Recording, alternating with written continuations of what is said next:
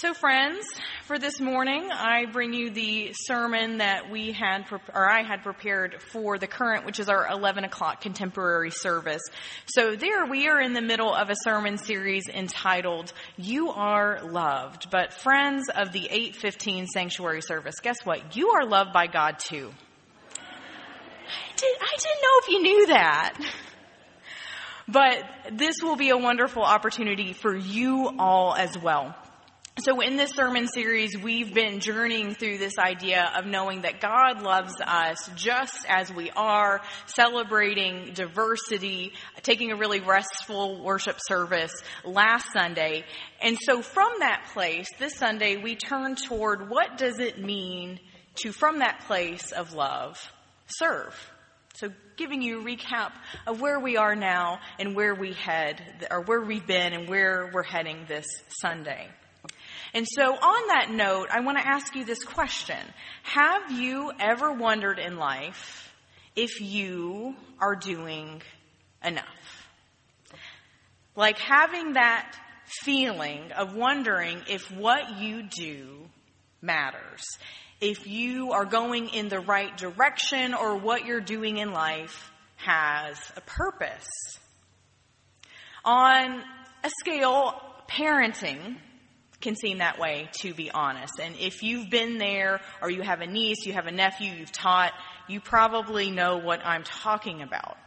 So my son is four, Wyatt, and so it seems at four, it can take a while for things to get through his head.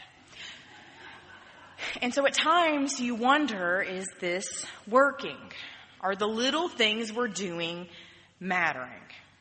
And so for a while, between the work we were doing at home and things that they were teaching at school and what we were doing at church, between his ABCs, his one, two, threes, and trying to get some, you know, basic understandings of theology, who Jesus is, for a while, it didn't feel like we were getting much fruits from it. No fault on him or me or dad or church or school or anyone.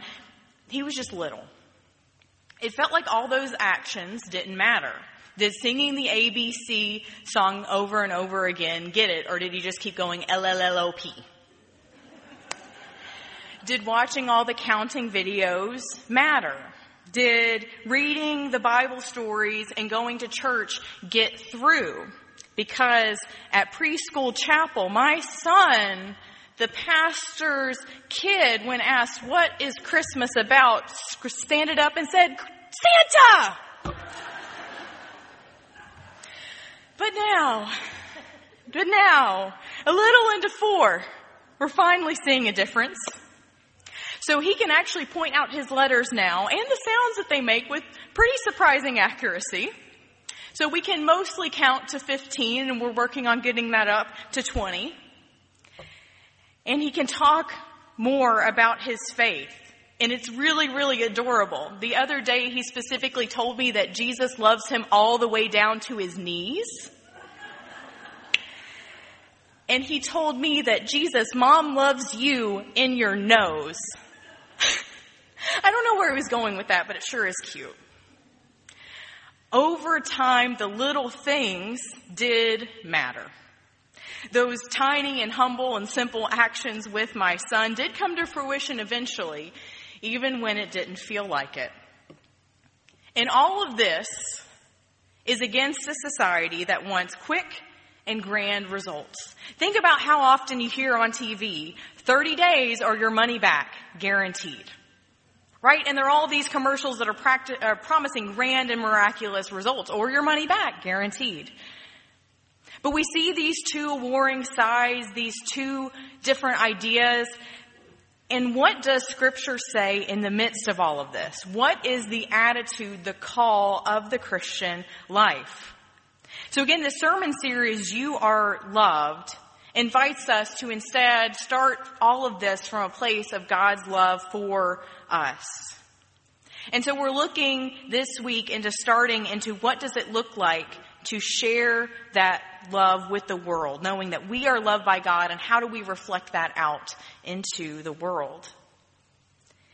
And so I invite us then to look at our scripture passage for today.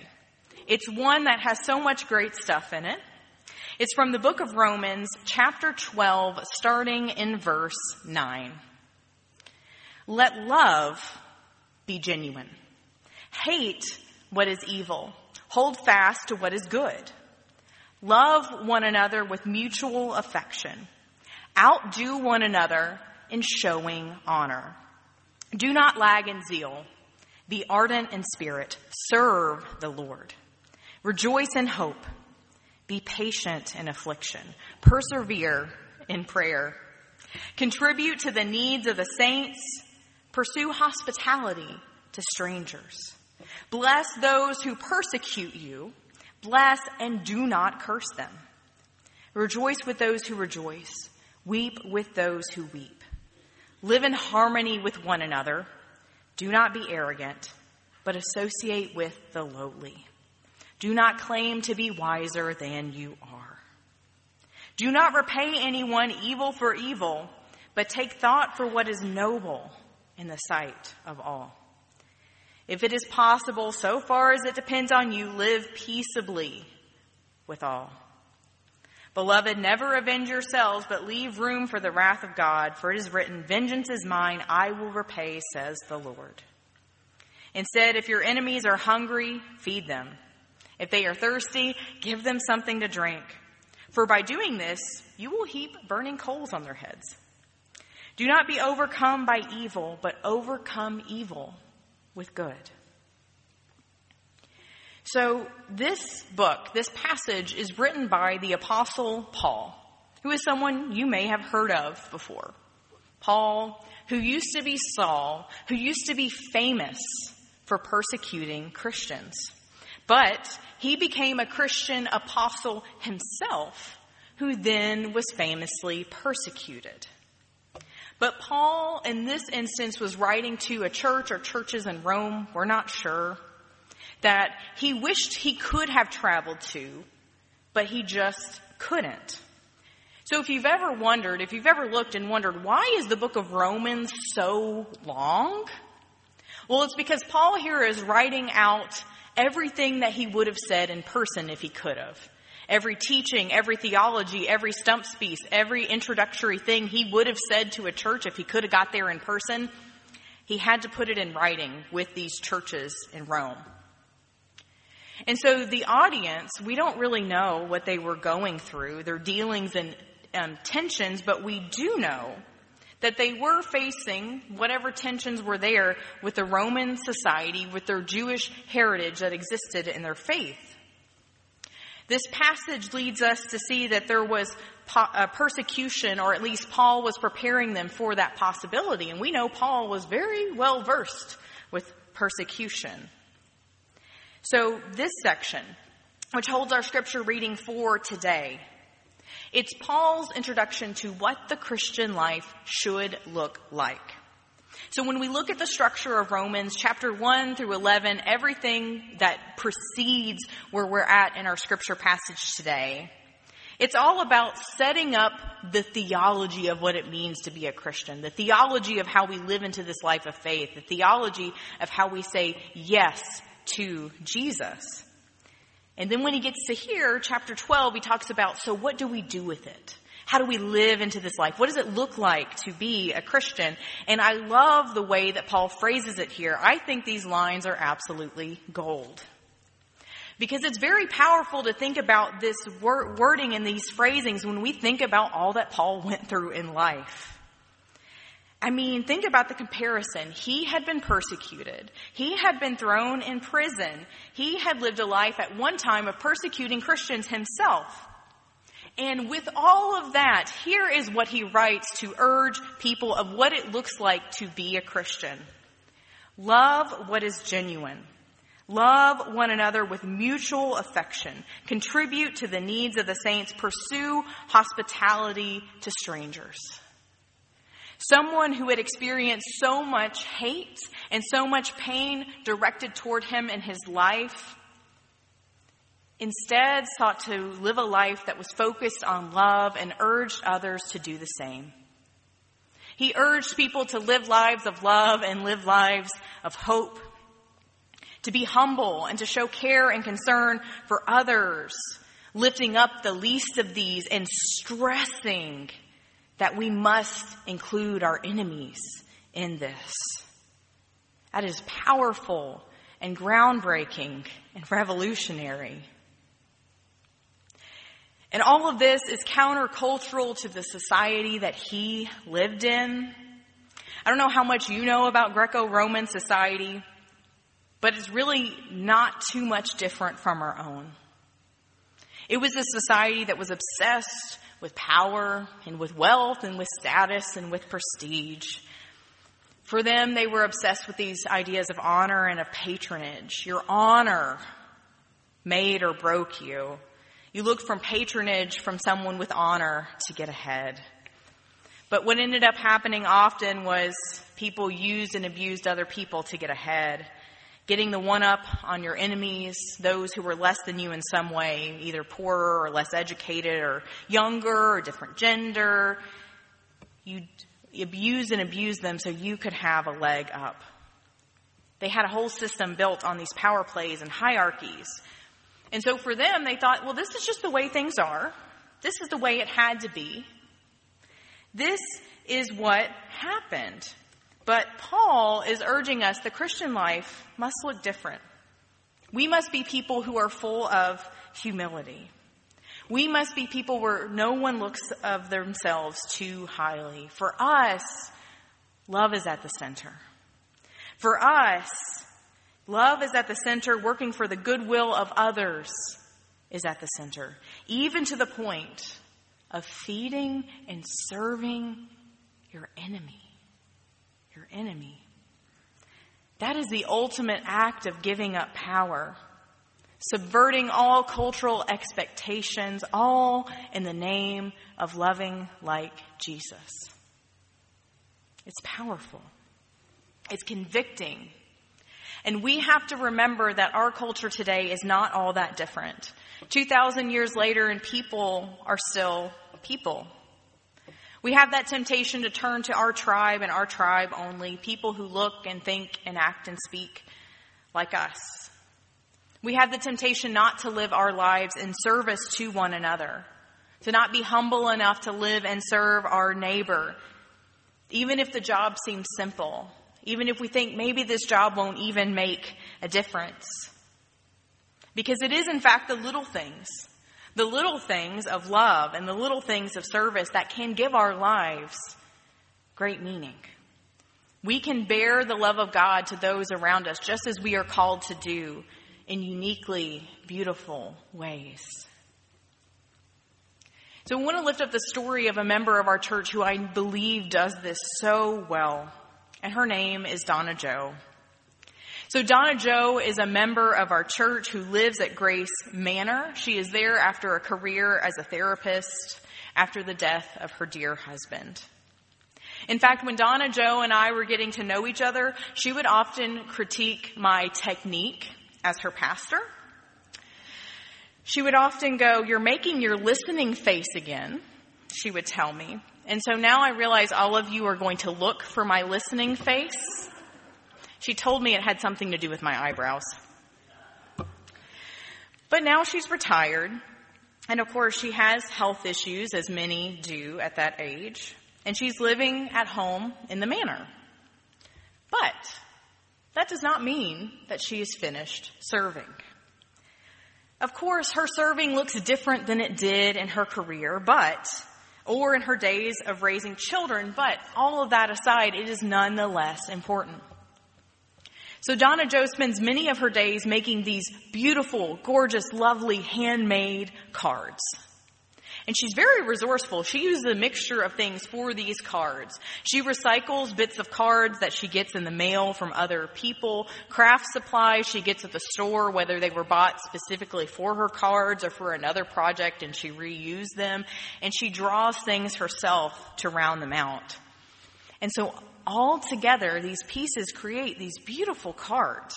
They have intricate designs, flowers of all kinds, balloons for happy birthday cards, lots of different occasions. And so she uses them.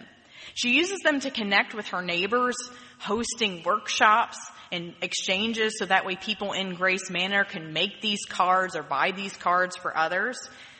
She also uses them to connect with her family and friends near and far, to send them cards, let them know that connection is valuable. She still cares. And she's going to start donating these cards to our church. You may or may not know, but we have a card ministry here at the church that does this exact same thing. Now, these um, folks are able to get here in person. They're able to do this crafting together in person. But Donna Joe is now going to join that team, even though she is unable to leave her home by donating her cards. So this care card ministry sends out cards to people in our congregation who are homebound, whether permanently, whether temporarily, to let them know that the church is still here and that we still care. It seems simple, but it's a meaningful way to serve and spread God's love. And so for all those who participate and for Miss Donna Joe, it'll give great purpose and joy. It'll give her a way to engage in a way that she loves to serve. And even though it seems simple, it will make a big difference to those who receive those cards, even though it doesn't seem big and visible and apparent. What a way for us to be challenged and inspired to serve. We don't have to be, and Paul reminds us that we shouldn't be pressured into how big or grand or successful looking our service to God is. It is through humble acts of service and love that we are following in the footsteps of Christ. Real honor, Christ like honor, is found in showing love and affection to one another, not in reaching for ways that are bigger and better and grander. So, what does that look like for you? What is your way to either step into service or reframe perhaps the service that you are already doing? We have tons of ways to get involved here at First Church, and I just want to lift up a few you may or may not have considered before. So we're always in need of those extra hands. One of the things is Vacation Bible School coming up. That takes a lot of hands and feet, some during the week, some to just help things get prepared beforehand, and you can reach out about that. Our neighborhood ministries program is a ministry that always needs extra help, particularly if you are available during the weekday afternoons. If you have that need and availability and love children, they could really use your help. And of course, our missions page on the website shows lots of opportunities for how you can get involved, whether you can make a long-term commitment, whether you can give one weekend serving on an dis- upcoming disaster recovery team, or even if you can just give one day volunteering packing for Kids Pack. Lots of opportunities in between. But friends, all these humble acts do make a difference for sharing God's love and showing God's love in this world. So may we all find those ways to care and to serve one another as Paul commanded and as others like Donna Joe have gone before and modeled for us. The little things do make a difference, friends. So may we live lives where we embody and reflect God's love to a world that is in need of it. May we have faith that those little actions, they can and they will make a difference in God's world. Friends, will you pray with me? God of grace and of new beginnings, we give you thanks for this day. We give you thanks for the ways that you empower us to serve with whatever gifts that we have in ways that may seem small but make a big impact in the end. May we be encouraged and emboldened today to continue to spread your love through our hands and our feet to your world. Amen. So friends, we thank you for being here this morning and worshiping with us. We hope that it was a wonderful and meaningful time for you. But as we prepare to go from this place, may you hear this benediction. Friends, may you know that you, as you are, you are loved by God. And so may you take that love in whatever ways that you are called, big or small. May you reflect that love in service to a world in need. In the name of the Father, and of the Son, and of the Holy Spirit. Amen.